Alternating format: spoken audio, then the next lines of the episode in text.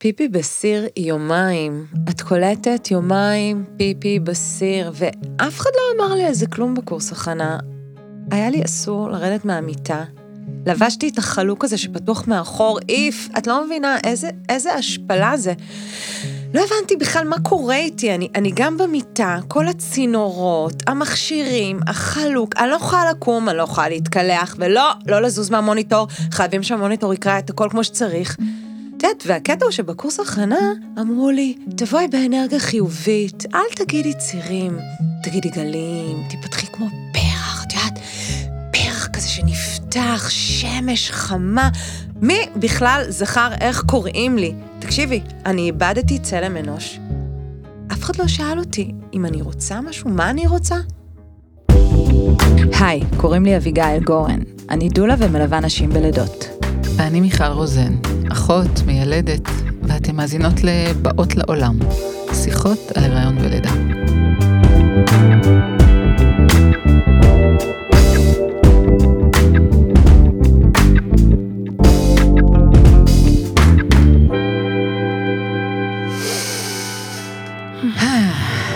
אז חזרנו, חזרנו להקליט אחרי המון זמן, ובחרנו להתחיל את העונה הזאת עם נושא שבוער בנו, בוער בנו אש, וזה הזכויות שלכם בלידה. מה מותר לי, מה אסור לי, ושל מי הלידה הזאת לעזאזל.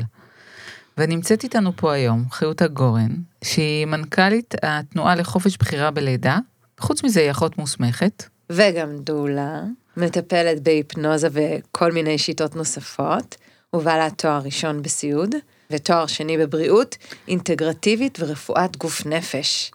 וגם אימא, וגם סבתא. וואו. ברוכה הבאה. אז, אז אנחנו מבינות שכולם בעד לידות טובות, ועדיין, וואלה, חיותה, משהו לא עובד. הרבה נשים עם סיפורי לידה ממש לא פשוטים. אני חושבת שאנחנו רוצות היום להבין על זה קצת יותר. מה קורה שם? תגידי חיותה, מה הדבר שהכי מדאיג אותך היום? כשאת כבר בתוך השטח, פעילה, בהקשר של זכויות האישה בתחום הלידה בישראל? האמת שהייאוש, הייאוש שלנו, של הפעילות, אמ, אני ויש עוד הרבה שפעילות הרבה שנים ויש פעילות חדשות ונורא קל להתייאש ולוותר כי השינוי, אם הוא בכלל קורה, הוא קורה לאט מאוד. שני צעדים קדימה ושלושה אחורה, זה נורא מייאש. טוב, אנחנו באנו להרים אבל, אוקיי? באנו להרים. אבל מה לגבי אנשים? ממה שאת שומעת, איפה אנשים היום בכל התמונה הזאת? לצערי, יש עדיין חוסר מודעות בקרב רוב הנשים. אה, זה מדהים אותי בכל פעם מחדש שהרוב הגדול של הנשים לא נחשפות בכלל ולא מודעות בכלל לזה שיש להן זכויות ומה הזכויות האלה. כן, ונגיד גם שאנחנו בפרק 60 ו... ורק עכשיו אנחנו הגענו לנושא הזה. חמור באמת. מאוד. חמור מאוד. חמור מאוד. רגע שאלה, מה בכלל גרם לך להתעסק בזה? זאת אומרת, מה בסיפור האישי שלך גרם לך לצאת לפעילות ציבורית? ואני בטוחה שיש פה איזה סיפור לידה. אני אגיד שלפני שאני מדברת על לידה שפעילות ציבורית זה נולדתי ככה, אה, לוחמת צדק וכבר מילדותי בקיבוץ ואני לא אספר את כל הסיפורים אבל יש סיפורים. אה, ואני מאלה, בהקשר של הלידה אני מאלה שיולדות מהר ובקלות אה, יחסית כבר מהלידה הראשונה ארבע וחצי שעות ממש מההתחלה מטיפת המים הראשונה וככה זה התחיל ועד תינוקת בחוץ ארבע וחצי שעות. זה רק השתפר משם, מסתבר שגם נולדתי בלידה כזאת. אבל משום מה, ואני לא יודעת להסביר למה, היה לי חלום של לידת בית. אה, זה היה לפני, הבת הבכורה שלי בת 37 כבר. וואו. אה, והיה לי חלום של לידת בית, שנכנס מתישהו, והחלטתי להגשים אותו בלידה השלישית. ושם, בפגישה הראשונה עם מיילדת הבית, כששאלתי אותה, זה היה בארצות הברית, שאלתי אותה כמה חברות מותר לי להזמין לדירה, תשימו לב למילה מותר. היא הסתכלה עליי ישר לתוך העיניים ואמרה לי, חיותה, חיותה, זו הלידה שלך, this is your birth, אם תרצי, כל השכונה תהיה שם, ואם תרצי לא יהיה שם אף אחד, אפילו לא בעלך. ואני זוכרת את הרגע הזה כרגע של הלם מכונן ממש. ואני חושבת ששם נולדה השליחות הזאת של להגיד את המשפט הפשוט הזה וללמד אותו לכמה שיותר נשים. זו הלידה שלך. כן, זו הלידה שלך. לא של אף אחד אחר, לא של אימא שלך, לא של סבתא שלך, אה, לא של אה, משרד הבריאות, לא של הרופאים והמיילדות, לא של הדולה. זאת הלידה שלך.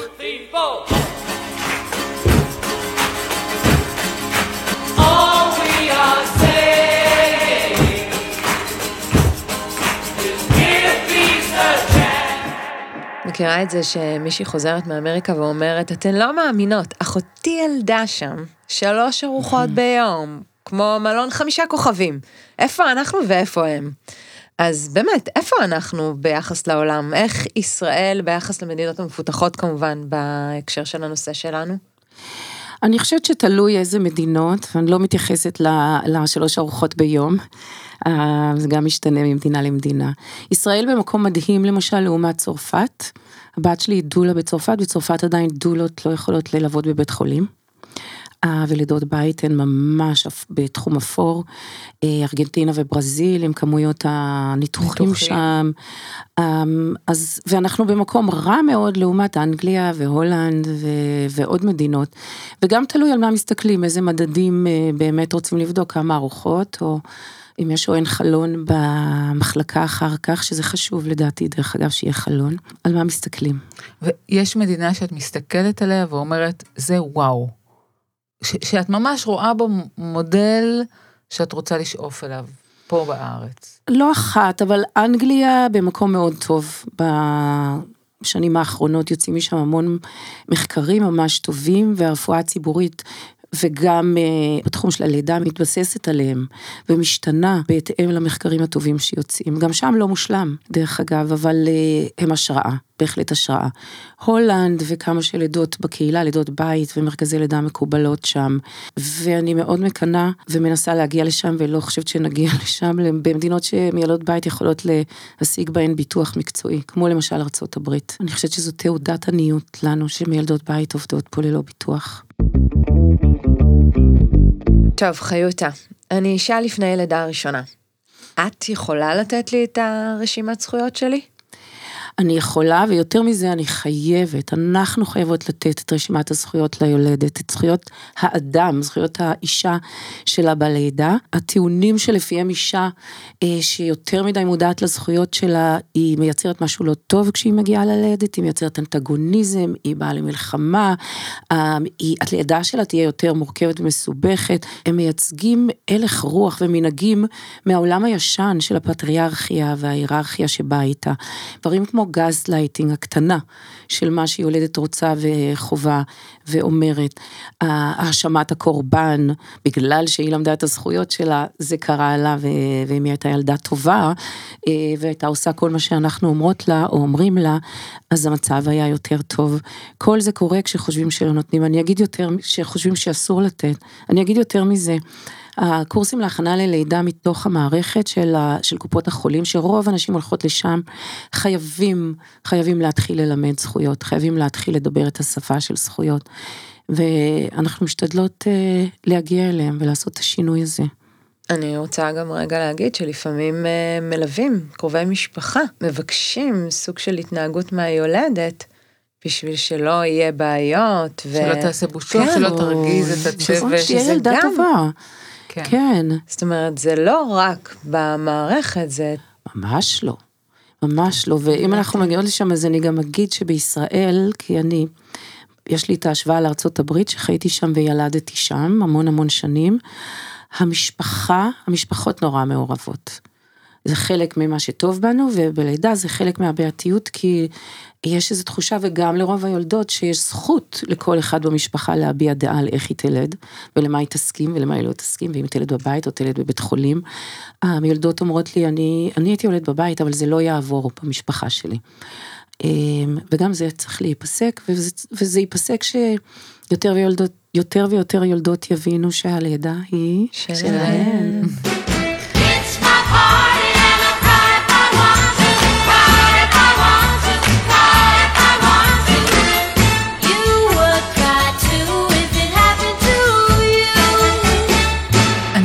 להגיד משהו בכלל על אה, חוויה של אישה שמגיעה למערכת. כאילו, אני זוכרת את החוויה שלי כמיילדת.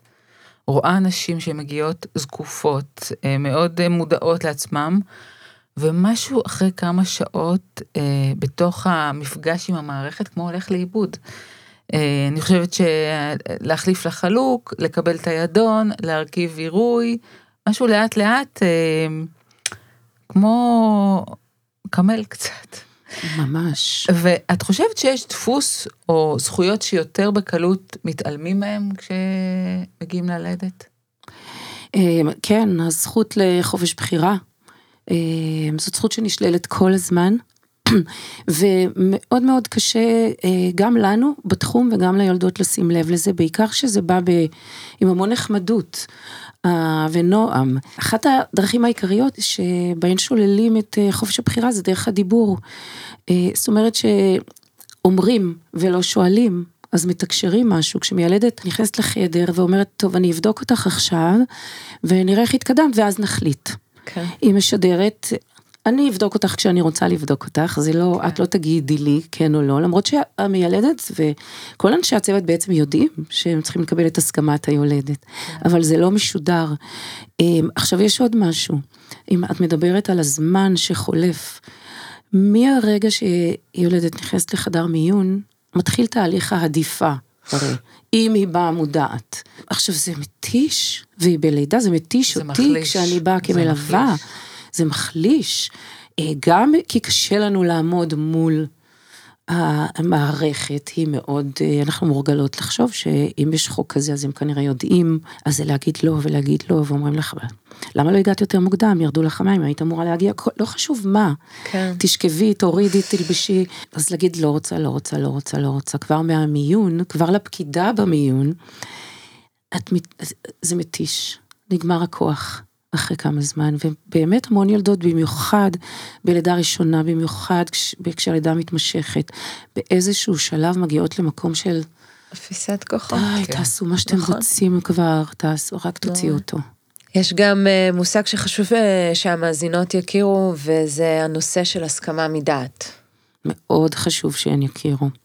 ההסכמה מדעת זה הליך בכלל רפואי, אה, שאישה או כל בן אדם אחר אה, חולה צריך לא רק לתת את הסכמתו, את הסכמתה בחתימה, הנה חתמתי שאפשר לנתח אותי, אלא לקבל את כל המידע לפני זה כדי שזאת תהיה הסכמה מדעת.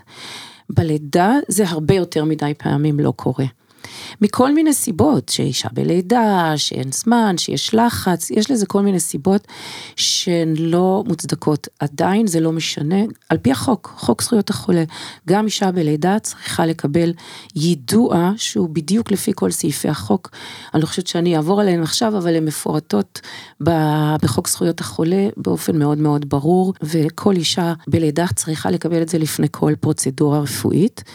אני גם אגיד פה מוסגר וחשוב מאוד, שאישה יולדת יודעת, יש לה את היכולת להחליט ולבחור, והיא רציונלית, יש המון פעמים כזה, אני חושבת, לא, היא לא רציונלית, היא רציונלית.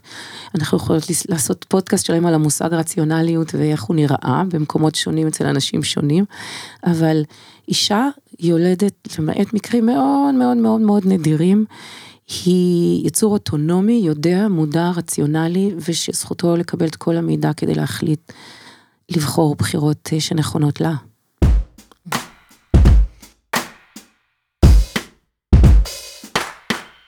אחריותה, תגידי, יש לך איזה סיפור מקרה? כי אנחנו מדברות תיאוריה, תיאוריה. תני לי כן. את הסיפור מקרה. הסיפור מקרה על, אה, על העניין הזה של חופש בחירה ואיך אה, יולדת לא מרגישה שיש לה. וזה קרה לי ממש בזמן האחרון בבית חולים במרכז, אה, שדווקא הייתי שם בתפקיד של אה, מנכ"לית התנועה לחופש בחירה בלידה, והאחות במיון הציגה אותי ליולדת כדי לבקש רשות שאני אכנס לחדר. זאת חיותה היא מנכ"לית אה, התנועה לחופש בחירה בלידה, והיולדת הסכימה, והמשפט הראשון שהיא אמרה לי זה, אוי, הלוואי שהיה לי חופש בחירה בלידה הזאת. עכשיו, לידה רביעית. אז אני שואלת, מה זאת אומרת? ואז מתברר שהתינוק בעכוז, אה, וזה בית חולים שלא מאפשר לידות אה, לא ניתוחיות. כן, בעכוז. בעכוז. וניסו היפוך חיצוני, כמובן שגם לא אמרו לה שיש עוד אפשרויות לנסות היפוך, ולא רק היפוך חיצוני רפואי, אבל... אה, ולא עבד. ואז אמרו, אוקיי, אין ברירה, צריך ניתוח, בוא נקבע ניתוח, צריך לקבוע ניתוח מראש, וזאת התחושה שלה. עכשיו, היא הייתה שם לניטורים של יום לפני הניתוח, היא הייתה אפילו עוד לא בשבוע 39, 38 ולא זוכרת מה, כמעט 39. אז התפתחה שיחה על העניין הזה, אני לא יודעת מה החליטה בסוף, ואני גם ביררתי בהחלט אם היא רוצה לשמוע מה יש לי להגיד, אבל אמרתי, בגלל שאת פתחת וזה, אז קודם כל אני רוצה להגיד לך, יש לך חופש בחירה. וחשוב לי להגיד, אם מקשיבים לפה אנשי הצוותים הרפואיים, גם בית חולים שלא מציע לידות נרתיקיות לעכוזים, מחויב לתת את המידע הזה לאישה שהתינוק שלה בעכוז, להגיד, אצלנו לא. אבל זאת אפשרות, ואנחנו יכולים לכוון אותך לבתי חולים שכן אפשר, והם לא עושים את זה. היי, אז חיותה, איך עושים שינוי? זאת שאלת, זאת שאלת מיליון הדולר. אה, קודם כל קמים כל בוקר ועושים. ממש כזה, אני קוראת לזה לקום כל בוקר לעשיית הבורט. מתייאשים ועושים, אה, מותשים ועושים, שמחים ומתרגשים ועושים. זאת הדרך היחידה שאני מכירה, תמיד להמשיך להיות בעשייה. וגם, כמובן, עם המון מחשבה ותכנון ולמידה. אה, וכמה שיותר שיח ושיתופי פעולה, אה, וגם להעיז אה, לבעוט בתחת אה, של מערכות ושל אה, אנשים מסוימים, באדיבות, לבעוט בתחת באדיבות. אבל אה, אה, בואי, אנחנו מכירות את המערכת הציבורית, היא כן. מסורבלת, היא קשה.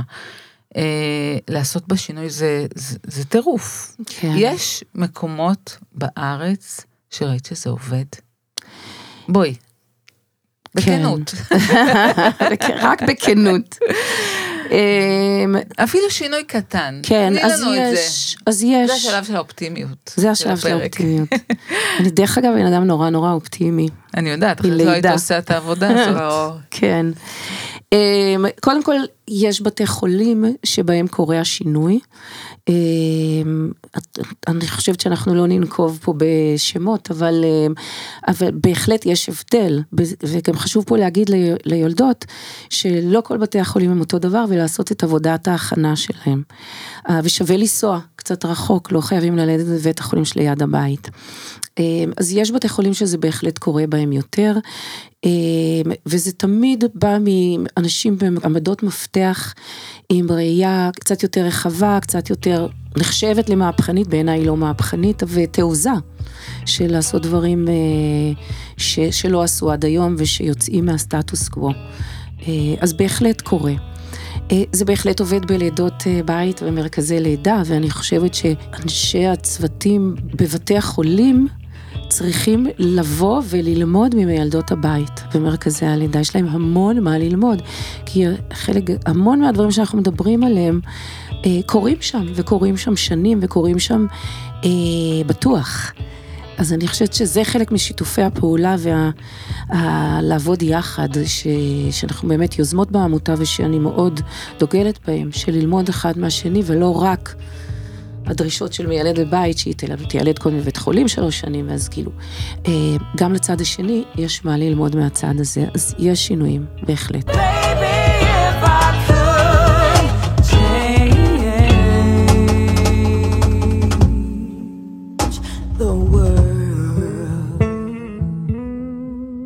רגע, שאלה ככה, אני מכניסה רגע עוד משהו, מה קורה לדעתך, איך השטח עכשיו מבחינת מרכזי הלידה? מרגישה איזושהי תנועה?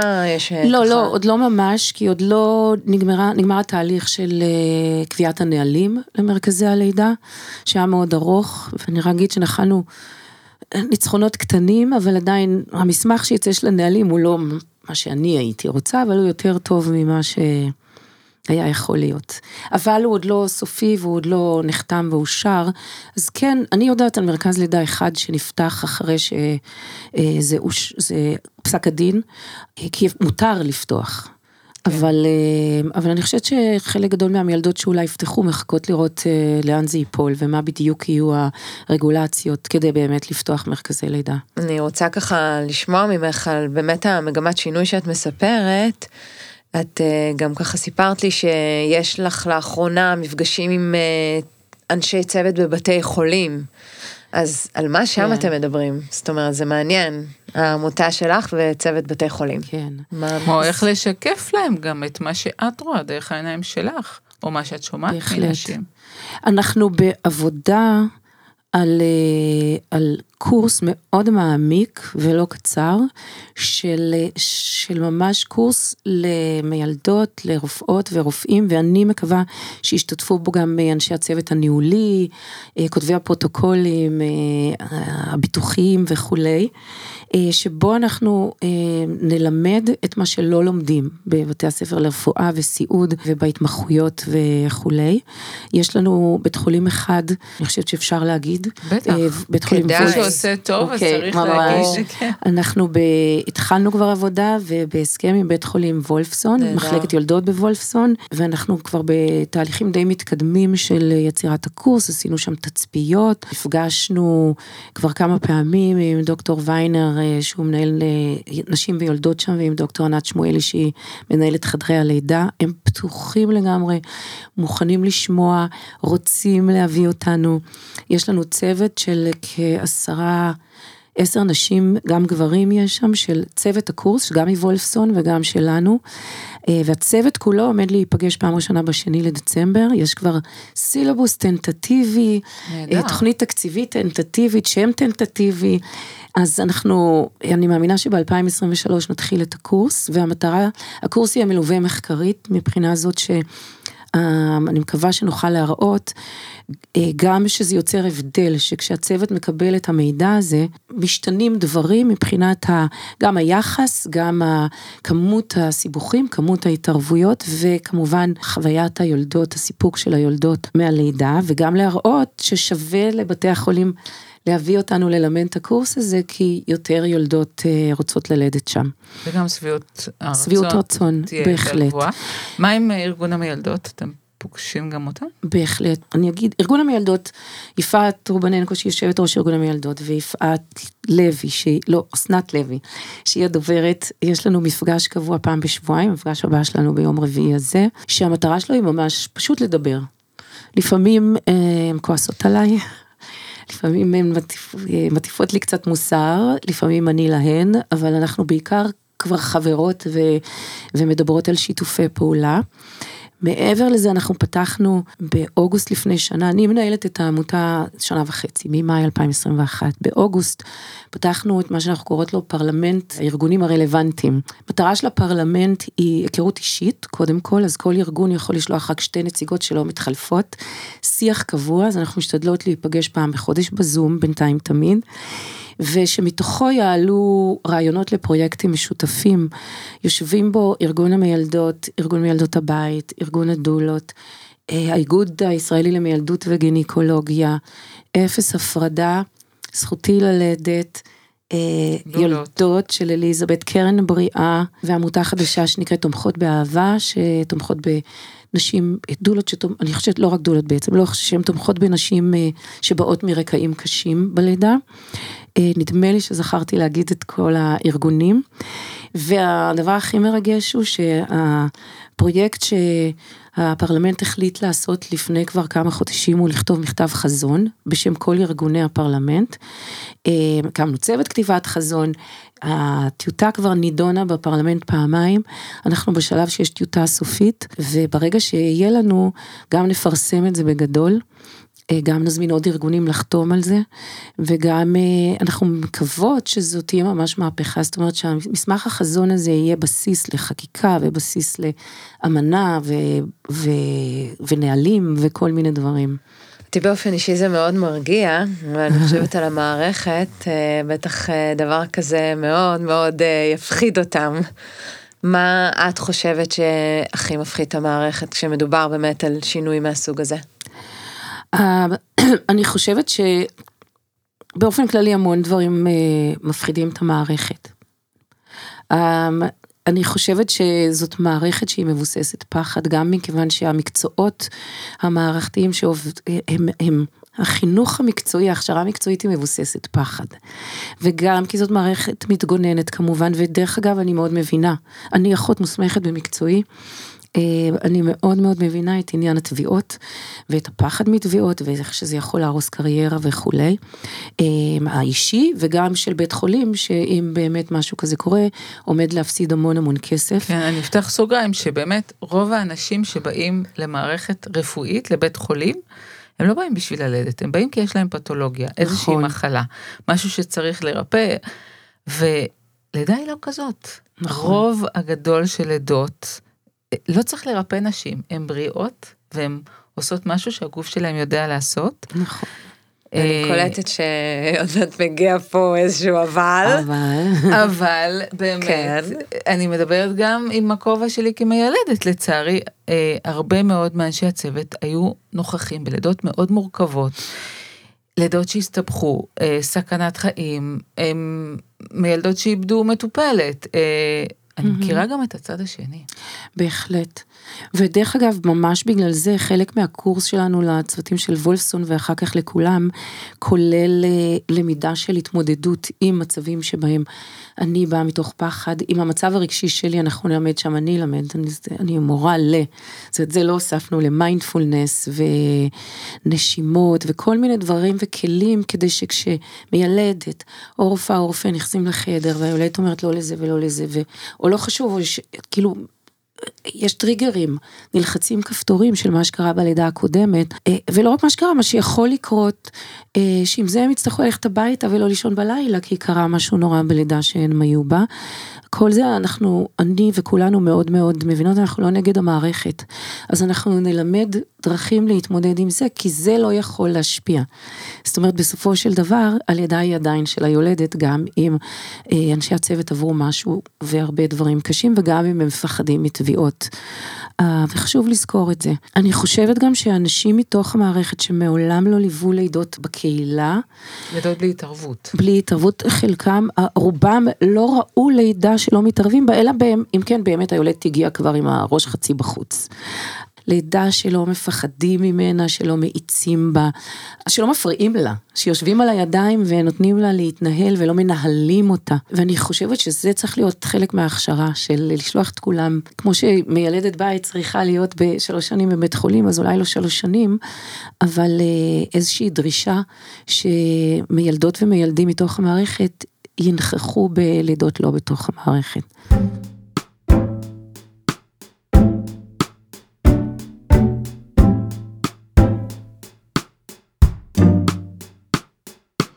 אוקיי, אז דיברת המון על לחנך את המערכת, ואני מבינה את זה, וזה סופר סופר חשוב, אבל מה אנחנו אומרות לנשים? כי איך אנחנו אה, נעזור לנשים לבחור ולדרוש את הזכויות שמגיעות להם, בלי שיבואו למלחמה? כי המוד הזה של להיכנס לחדר לידה למלחמה, אני חושבת שהוא, שהוא בעייתי מאוד. ו- וגם אני לא רוצה שיקשיבו לפרק ונשים יתמלאו בפחד, או ב- במוד מתגונן, ש- שכל רגע מפרים את הזכויות שלהם. איך אנחנו עושות את זה אחרת עם אנשים? כן. זה באמת מורכב, כי באמת רצוי לבוא ללידה עם פתיחות. ועם גמישות, ו... ולא למלחמה. אה, והאמת היא שאין לי תשובה פשוטה, אבל כן יש לי תשובה מורכבת.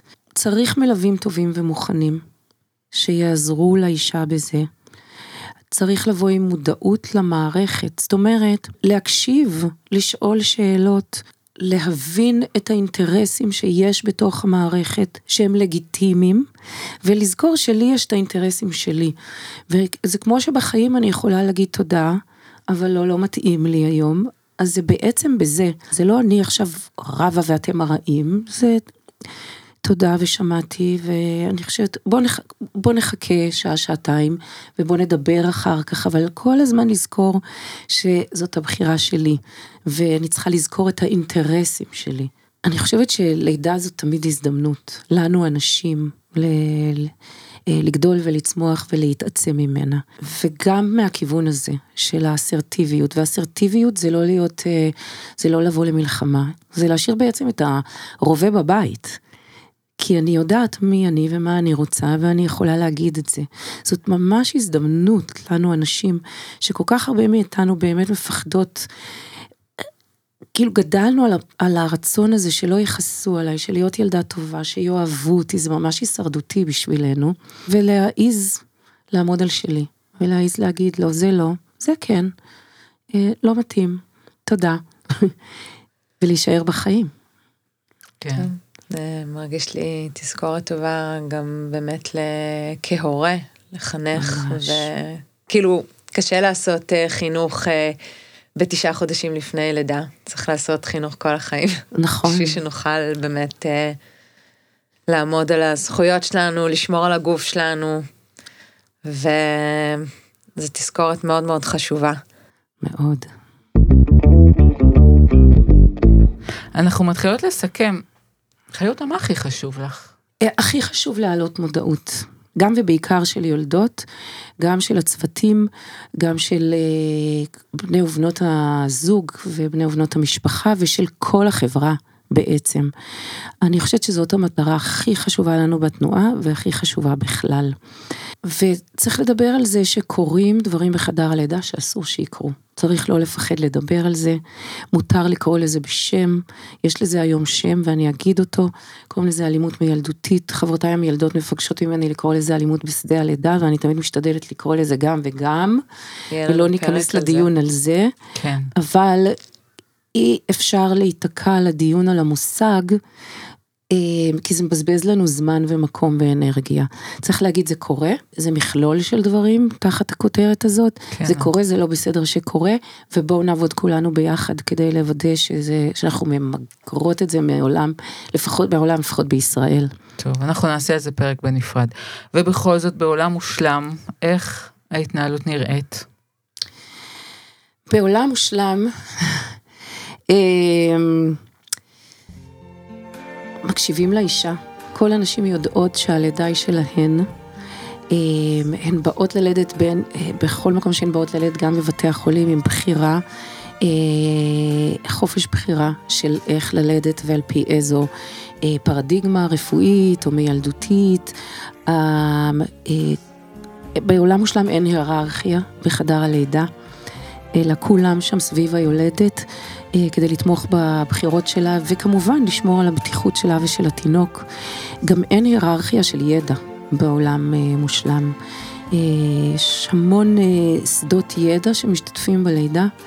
הידע של המילדות, הידע של הנשים כמובן, הידע של הדולות, אה, הידע הקדום, הידע הרפואי, הידע הטכנולוגי, ואחד לא אמור להיות להיחשב יותר מהשני, זה אמור להיות מין מעגלים כאלה, כמו בסמל, בסמלים כאלה שהמעגלים משתלבים אחד בשני.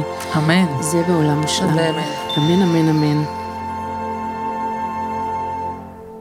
אוקיי, אמ, הגענו לסוף הפרק, לשלב האהוב עלינו, שלב הטיפים. אני אשאל לפני לידה הראשונה, מה את רוצה שאני אדע? מה חשוב? אוקיי, חשוב לבחור קורס הכנה ללידה טוב, שמדברים בו על זכויות אה, ומסבירים בו לעומק כל זכות. אה, לדעתי חשוב לקחת דולה. חשוב לבחור בית חולים בקפידה ולא ללכת אוטומטית על זה שקרוב לבית, כי הם לא כולם אותו דבר. וכשכבר הגעתי ללדת, בחדר לידה, מה שם את ממליצה? אוקיי. במהלך הלידה חשוב מאוד לשאול שאלות uh, לגבי התערבויות שמוצעות לך. למה? למה אתם חושבים שכדאי? מה זה ייתן וכולי? אז לשאול שאלות, לברר לגבי תופעות הלוואי, לברר לגבי אלטרנטיבות ועוד ועוד. ולקנות זמן. לקנות זמן, להגיד אוקיי, אולי נחכה חצי שעה או שעה או שעתיים, המון יכול לקרות בלידה בשעה או בשעתיים או בחצי שעה אפילו. אז לקנות זמן ולזכור שהלידה היא שלך. אוקיי, ומה המסר שלך לצוות? כי שומעות אותנו המון מיילדות. מה המסר שלך ל- למיילדת שמקשיבה לנו עכשיו? אני יודעת ששינויים מגיעים מהשטח, והשטח זה גם היולדות וגם המיילדות. כולנו השטח. באנגלית יש ביטוי שאומר be the change that you want to see in the world. שפת הלידה היא שלך, אני רואה בזה שפה אחרת שצריך ללמוד וללמד. היא ממש שפה חדשה לרובנו הגדול. בשפה הזו אנחנו לא שואלות, אם ירשו לי, ולא אומרות אסור לך, לא שואלות אם יכעסו עליי, אם אני אבקש, או אם מותר לי, או אם אני יכולה לעשות פיפי. בשפה הזאת גם המיילדות צריכות להזכיר ליולדות, הלידה היא שלך. כי אנחנו, היולדות לא ילדות קטנות, אנחנו לא אסירות. אנחנו, גם כשאנחנו בהיריון ובלידה נשים בוגרות, עצמאיות, חכמות ובעלות זכויות, שחיות במדינה דמוקרטית בשנת 2022. טוב, אנחנו פה מהאולפן, מסתכלות לכם המאזינות בעיניים, ואנחנו אומרות לכם, תזכרו, זאת הלידה שלכם, זה הגוף שלכם, זאת התינוקת שלכם. תודה רבה חיותה. הגעת לכאן היום והפכת בנו ככה חיים חדשים, גם חוזרות להקליט, אבל המסר הוא כל כך כל כך חשוב. ובאמת תודה. תודה. לכל מי שפועלת לקדם זכויות נשים בארץ, שנמשיך בעשייה הזו. תודה לכן על הבמה והמיקרופון. ותודה למלודי מנג'ר שלנו, אייל אנזיני, שהקליט וערך את הפרק.